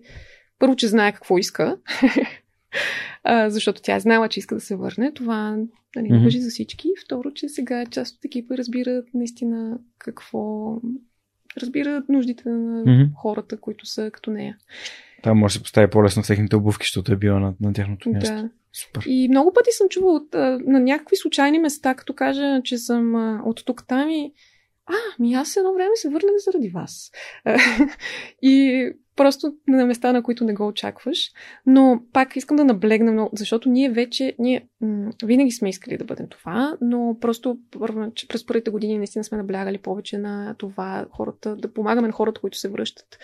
Обаче никога не е било нали, да връщаме хората на всяка цена. Да, да, не е на всяка И а, всъщност вече е толкова по-лесно. Това не е наше решение, нали? Нито така, ваше, да. нито. Ние нито помагаме да прецениш ти дали това е твоето нещо или не. Mm-hmm. Защото а, ето сега платформата дава възможността ти да останеш свързан, независимо къде се намираш. Защото то това, че ти физически живееш някъде другаде, не значи, че не, не се интересуваш какво се случва тук. Да. И има страшно много примери на хора, които въпреки, че са на хиляди километри, са много активни за това да се случват хубави неща тук. Абсолютно Много такива има в нашата. Абсолют, абсолютно съм съгласен. А последната книга, която тя ти тръгна да говориш, аз нещо прекъснах е на а, да, крадецът на, книги. книги. Тя е един пример за това как а, първия път, като почнах да я чета, бях такава мов. Тя е една много близка приятелка. А, аз съм кръстница на детето й. И като ми беше подарила и бях така, ама тази книга, тя наистина ли не ме познава? Защо се говори за смърт в първата глава? Защото аз съм, гледам да чета някакви по-положителни неща и да търся всякакви положителни ам, и примери и нали, неща, които да ме разсмиват. Обаче при втория опит, всъщност като почнах, бях чела негова друга книга на Марка Зюсък. Не помня как се казваше, защото не я намерих вкъщи. И много ми беше харесало. Много ми беше харесало и след това започнах тази и беше страхотна. Mm-hmm. Просто а, малко това, като не съди, точно не съди книгата, книгата по, по корицата, да, защото първата глава беше тъжна. И да, тя не че е весела, хич не е весела, но пък е много интересна. Той човек не е мълва, не, не започва по най-обещащия начин. Да, но... а, но да, беше ми да, като цяло, а, скандинавския стил, нали, такова простичкото, всичко това да си... Можем да бъдем добри хора и без да се правим много велики. много ми харесва. Значи свърх човека не би могъл да се случи в скандинавския страни. Защо, защо не? Не, шегувам, шегувам се. Не, наистина, просто са много по-различни. Че, чела ли си Юносон? А, да, 100 годишния 100 годишния старец. Той е много... Ето, ето положителна книга, която е много забавна. Продължението чела ли си? Не. Чакай малко, тя не беше ли втората книга? Всъщност 100 годишният... На, не, втората е 101 годишния старец. 101 годишния го четох аз, а 100 е, годишния... да, прочетеш Еми, трябва, да, ама като почнах да я чета, нали, вече... да, да, вече не, не, не знаеш Стана е ясно, че има нали, някакви да, да. препратки към предишната, но да, да прочетох а, втората. Почти аз я, дори баща ми след като баща ми имаше получи инфаркт а, май месец миналата година и дори в Пирогов му бях занесъл да чете тази книга. Слава Богу, миналата година, да. не тази година. А, и, и дори на него му беше харесал. В смисъл, ами да, е, той, той е някакъв много сериозен такъв отговорен човек. А тази книга е страшен, страшен майтап. да, беше много забавно. А втората част беше... И втората част забавна, но първата част е още по-забавна, защото си представи как той минава през първата световна, втората световна война. Да. А, попада в там в времето на а, нали, на Дао и на, на дядото на, на, на настоящия ръководител на КНДР. Да. И е доста забавно. Доста, наистина е просто изключително забавно. И накрая се озовава в Бали, нали, където вече посеща той първи си рожден ден и там да. започва втората книга. И там също има. И тази подводница на КНДР, за което за което става въпрос. Не кораб. кораб Беше, кораб. да. Ми, на мен ми харесва такива. И такива шантави книги мен ме кефят. Абсолютно да. забавлявам с тях. Добре. М- всъщност, а, дай да, да насочим малко. Може да оставиш книгите да не ти пречат. Да не ми тежат. Да не ти тежат, да. Ако ми скрият раницата с кученце. Да. Хората вече разбрах кои са и ако даже мисля, вече пълния списък с инфото към епизода да го могат да го намерят само в сайта, т.е. в дома на платформата на човека, а не долу да, да ровят под приложенията си, защото повечето хора само слушат епизодите, не, нали? да. не, не ровят са, кои са книгите, които са споменати. А,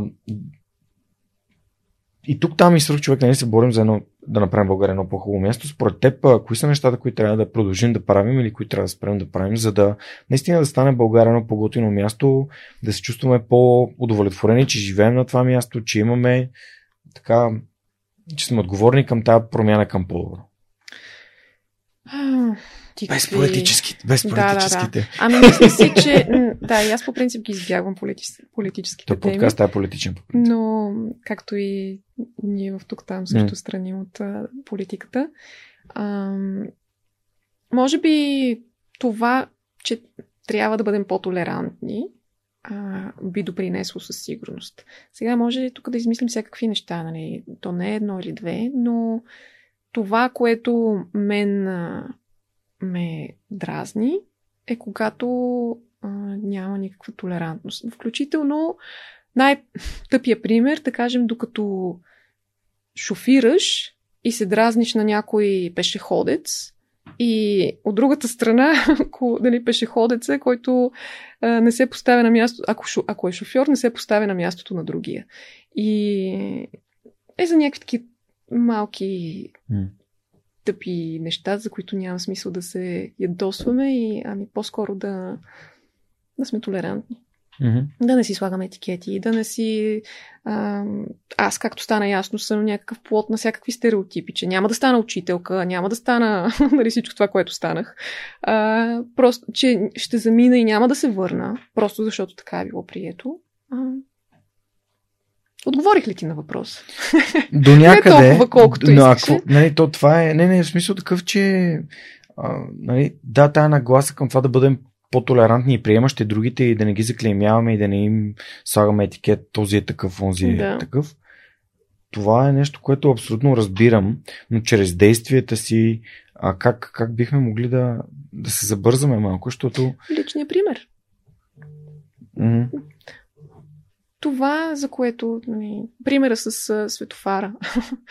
Просто ако ако ти, това е нещо толкова елементарно, ако ти не спазваш това правило, което и малките деца го знаят, нали, по какъв, какъв пример даваш ти за по-големите? В смисъл, защо, ако тук може да се мине на червено, защо го спазваме това, което е толкова ясно, зелено-червено, какво става за по-сложните неща?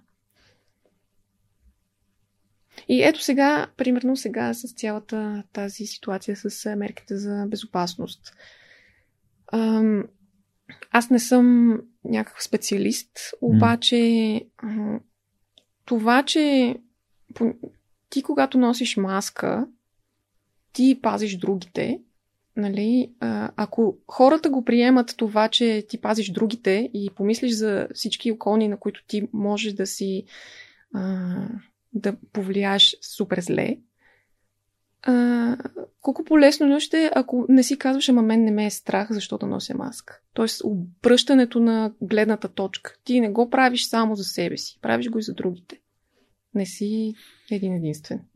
Да, може би, може би хората, които са били извън България и са попадали в среда, където има повече толерантност и повече отговорност едни към други, така ни прави повече това впечатление.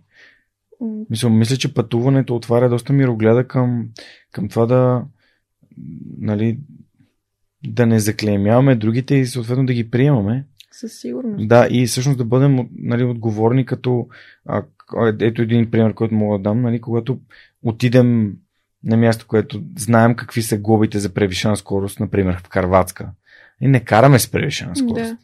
Как пък там можем? Да, или как можем а, да, не, да не си хвърляме бокуците по улицата в Германия, а пък като се върнем в България да, да го правим отново. И стотици фасове виждам просто изхвърлени през прозорците на колите, което за мен е, е, е, е малко като синдрома на, на, на, на щупените прозорци.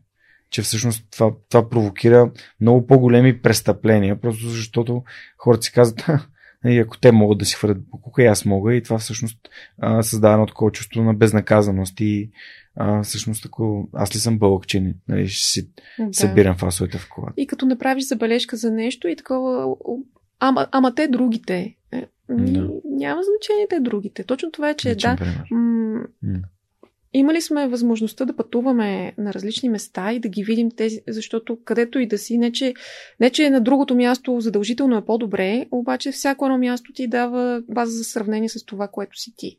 А, това, където си ти.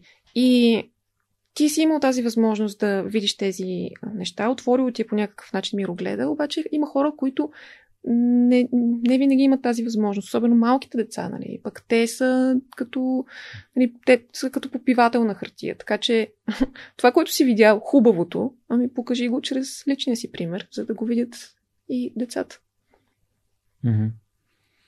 Да, аз а, вярвам също, че само така можем да променим обществото към по-добро, като учим децата си чрез личния си пример. Да. И да. Еми, това не, не е само това, нали? но това е един сигурен начин, че ти правиш нещо правилно. Супер. Добре, а, последен, нали, последен въпрос имам. А, как според теб, тук откраднах си го от Веско Колев от а, Прогрес, а как да направим България едно по-щастливо място? Като се радваме и на малките неща. Ние имаме толкова много а, плюсове тук. Това, което си говорихме за това, което всички знаят, че да, имаме уикенд, уикенда море или планина и просто като започнем да оценяваме това, което имаме и това са не малки дадености, но и малките неща, които сега не мога да се сети пример, но всяко нещо, което би те усмихнало, би те накарало да се изкефиш. Вчера се прибрахме с неда бяхме на гости на, на баща й и погледнах нагоре и видях пълнолунието. Буквално беше, луната беше буквално точно и така над, над мен. И я погледнах и си казах, уау, луната се движи. И тя се движи много бързо. И, и, бях такъв, чак, чак, чак, чак. Погледнах пак и видях, че всъщност облаците се движат. Но луната така изглеждаше все едно облаците, само тези, които вече са минали покрай луната, се виждат. Тези, които идваха, не се виждаха. И изглеждаше, че сякаш тя се движи, защото няма други неща на небето. А, и, и така седях и я гледах сигурно една минута и се радвах, че виждам как някаква зрителна измама, която мозъкът ти буквално си мисли, че реално луната се движи много бързо, пък също времено също време осъзнаваш, че това не е възможно. Да. Чисто от към физика и, и просто е така седях и гледах небето и, и, и, се, и се радвах на, на това, което виждам нали, на ясното небе а, и на, на облаците и на, на луната, което беше абсолютно така съвършено пълно. А те облаците последните дни бяха наистина такива, такива форми, такива цветове. Да. Сетих се за още нещо, което mm-hmm. съм си донесла от Финландия. А, тогава през 2012, всъщност тази година го осъзнах и се сетих за тогава. М- както ти казах, аз исках много да карам сноуборд. Там обаче отидох в Турко, което е... Просто там няма планини. Там има сняг, да, зима е, но а, не беше най-подходящото спрямо моите а, желания и очаквания. Въпреки, че можех да карам навсякъде, просто беше и нали, по-скъпо, но и много, много равен самия релеф. И тогава в България се изсипа егати снега. И аз най-много сняг виждах във Фейсбук. И тогава, моят съпруг, тогава приятел, просто като ме виждаше как аз си пускам Фейсбука и вече, нали, ми се плаче за това, че а, толкова сняг има тук, а пък аз там нямам а, къде да карам. И той ми смени паролата на Фейсбук. и аз започнах да ходя да карам кънки. И всъщност ето тази адаптация, нали, че не е да се фокусираш върху това, което нямаш в момента, а да вземеш това, което имаш, защото там беше, примерно, представи си а, Кучешкия парк, тук зад, а, зад Хилтън, и там са едни алеи, които през зимата стават на просто си караш кънки. Те, се, те ги заледяват. Не знам дали имат някаква система, най-вероятно, защото те температурите не са толкова, а, толкова ниски през цялото време. Обаче отиваш там и караш кънки през парка. Също така отиваш на, защото той, там е архипелаг, и отиваш на морето, усещаш се малко като, като на езеро, защото от другата страна виждаш някой остров и той не ти създава усещането за море. И ние първия път нали, да стъпим на замръзналото море, така с доста плахо пристъпване, и следващия момент виждаш как някакви хора карат кънки от един остров до другия остров и просто имат такава даденост и ти, ти се възползваш от това. И тази година, когато ни затвориха, точно си го припомних, че колко, колко приятно чувство е адаптацията. Това, че ти си си пренасочил енергията, не да си кажеш ох, защо го нямам това, защо няма да мога да направя това, ами дай да му, шан, дай да му дам шанс на другото, което се оказва много яко. Да, особено в времената на пандемия, аз също разсъждах повече в каква е възможността, която ми се отваря вместо това сега какъв е проблема, който, който имам. Да, имаше проблеми, имаше трудности, ам, но всъщност примерно прекарах повече време с приятелката ми, правихме йога вкъщи. Беше, беше много яко. Да. И голяма част от срещите, които така не бяха важни, просто отпаднаха. Ами да, нали, беше трудна година със сигурност, Абсолютен обаче факт. определено си взехме някакви неща от нея. Аз също започнах да правя йога вкъщи, което си мислех, че е немислимо аз да правя нещо извън Мгм. групова практика, защото а, просто не се накамвах да го правя. Започнах да готвя от време на време, защото аз въобще не го правя това, само когато ми се налага. И да, адаптираш се. И всъщност това, че си го направил, ти дава, е супер. Мога и това. Мога и това, да, да. да, абсолютно съм съгласен. Да, адаптацията е нещо, което аз много оценявам и ето сега, например, днеска се оказа, че тук сме забравили едната стойка и се адаптирахме към ситуацията. Даже не ти направи Еми, не ми е направило впечатление. Да. Но се стараех да не бутам микрофона. Мисля, че се получи страхотно. Много ти благодаря, че се включи в свърх човека. Благодаря ти, че на теб и на целия екип на тук там, че правите тези важни неща за, за нашата страна. Нали, не можем да чакаме държавата да ни оправи. Ние трябва сами да, да полагаме някакви, някакви така, усилия, за да, за да става място по-добро за всички, и за нашите деца и за, за децата на, на техните деца. Да, така. Той и друго, да като се замислиш, не навсякъде държавата да го правя. Така е, да. Така е. Пак. Просто да приемем, че пак е свързано с проблеми и с възможности. Да. А, Я. бъдете здрави ти и целият екип на, на тук там. Пожелавам много, много нови членове, нали, да увеличавате броя на стипе- стипендиите, както така сега го правите, нали, стават се повече и повече. Нали. Колкото, до, колкото повече членове има, толкова повече стипендии ще, ще раздавате Да. и по-готини събития ще правите. А това беше всичко от нас за тази седмица в а, тематичния епизод 222. На гости ми беше Илия Димитрова, член на управителния съвет и оперативен менеджер на Сдружение тук там. А, ако това, което чухте ви е харесало, може да отидете на техния сайт на тук там BG. А, ще го намерите със сигурност в Google. Тук тире там. Тук тире там, да. Тук Ще го намерите. BG, или на свръхчовекът, където може да ви намерите цялото инфо към самия епизод и всички линкове към книги, към интересните неща, за които си говорихме в изминалите час и половина. А, моля ви, абонирайте се за свръхчовека в YouTube, в Spotify, навсякъде, където а, ползвате съдържанието и го споделете с вашите приятели. Надявам се тази нова 2021 година да ви донесе много здраве. Там насетне съм сигурен, че можете да постигнете абсолютно всички успехи, които сте си заложили в целите за годината. Това беше всичко от нас за този вторник и до следващия път. Чао, чао! Този епизод достигна до вас благодарение на подкрепата на патроните на подкаста.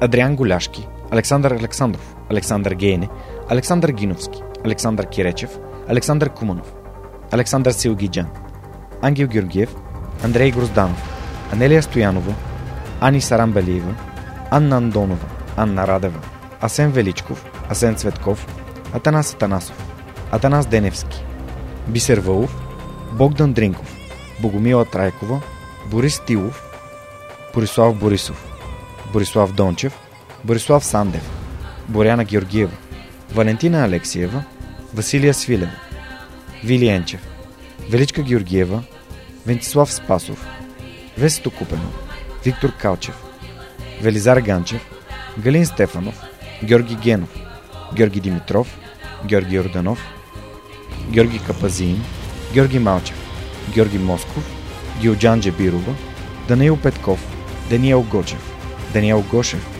Денислав Здравков, Деница Димитрова, Джанер Кафеджи, Джейн Димитрова, Диана Мечкова, Диана Рангелова, Димитър Дечев, Димитър Димитров, Димитър Колев, Димитър Куртев, Димитър Парушев, Добри Кусов, Евгения Гъркова, Евелина Костадинова, Ели Спасова, Емил Иванов, Емилия Цветкова, Емилиян Николов, Емин Мола Ахмет, Енчо Боев, Живко Джамяров, Живко Тодоров, Захари Захариев, Ивайло Кенов, Ивайло Методиев, Ивайло Христов, Ивайло Янков, Иван Банков, Иван Белчев, Иван Игнатов, Иван Кузманов, Ивелин Стефанов, Игнат Ганев, Илиян Иванов, Илко Шивачев, Ина Тодорова, Йордан Василев, Йордан Димитров, Ирена Иванова, Камелия Танасова, Камен Стойков, Катерина Апостолова, Катрин Стоилова, Кирил Юнаков,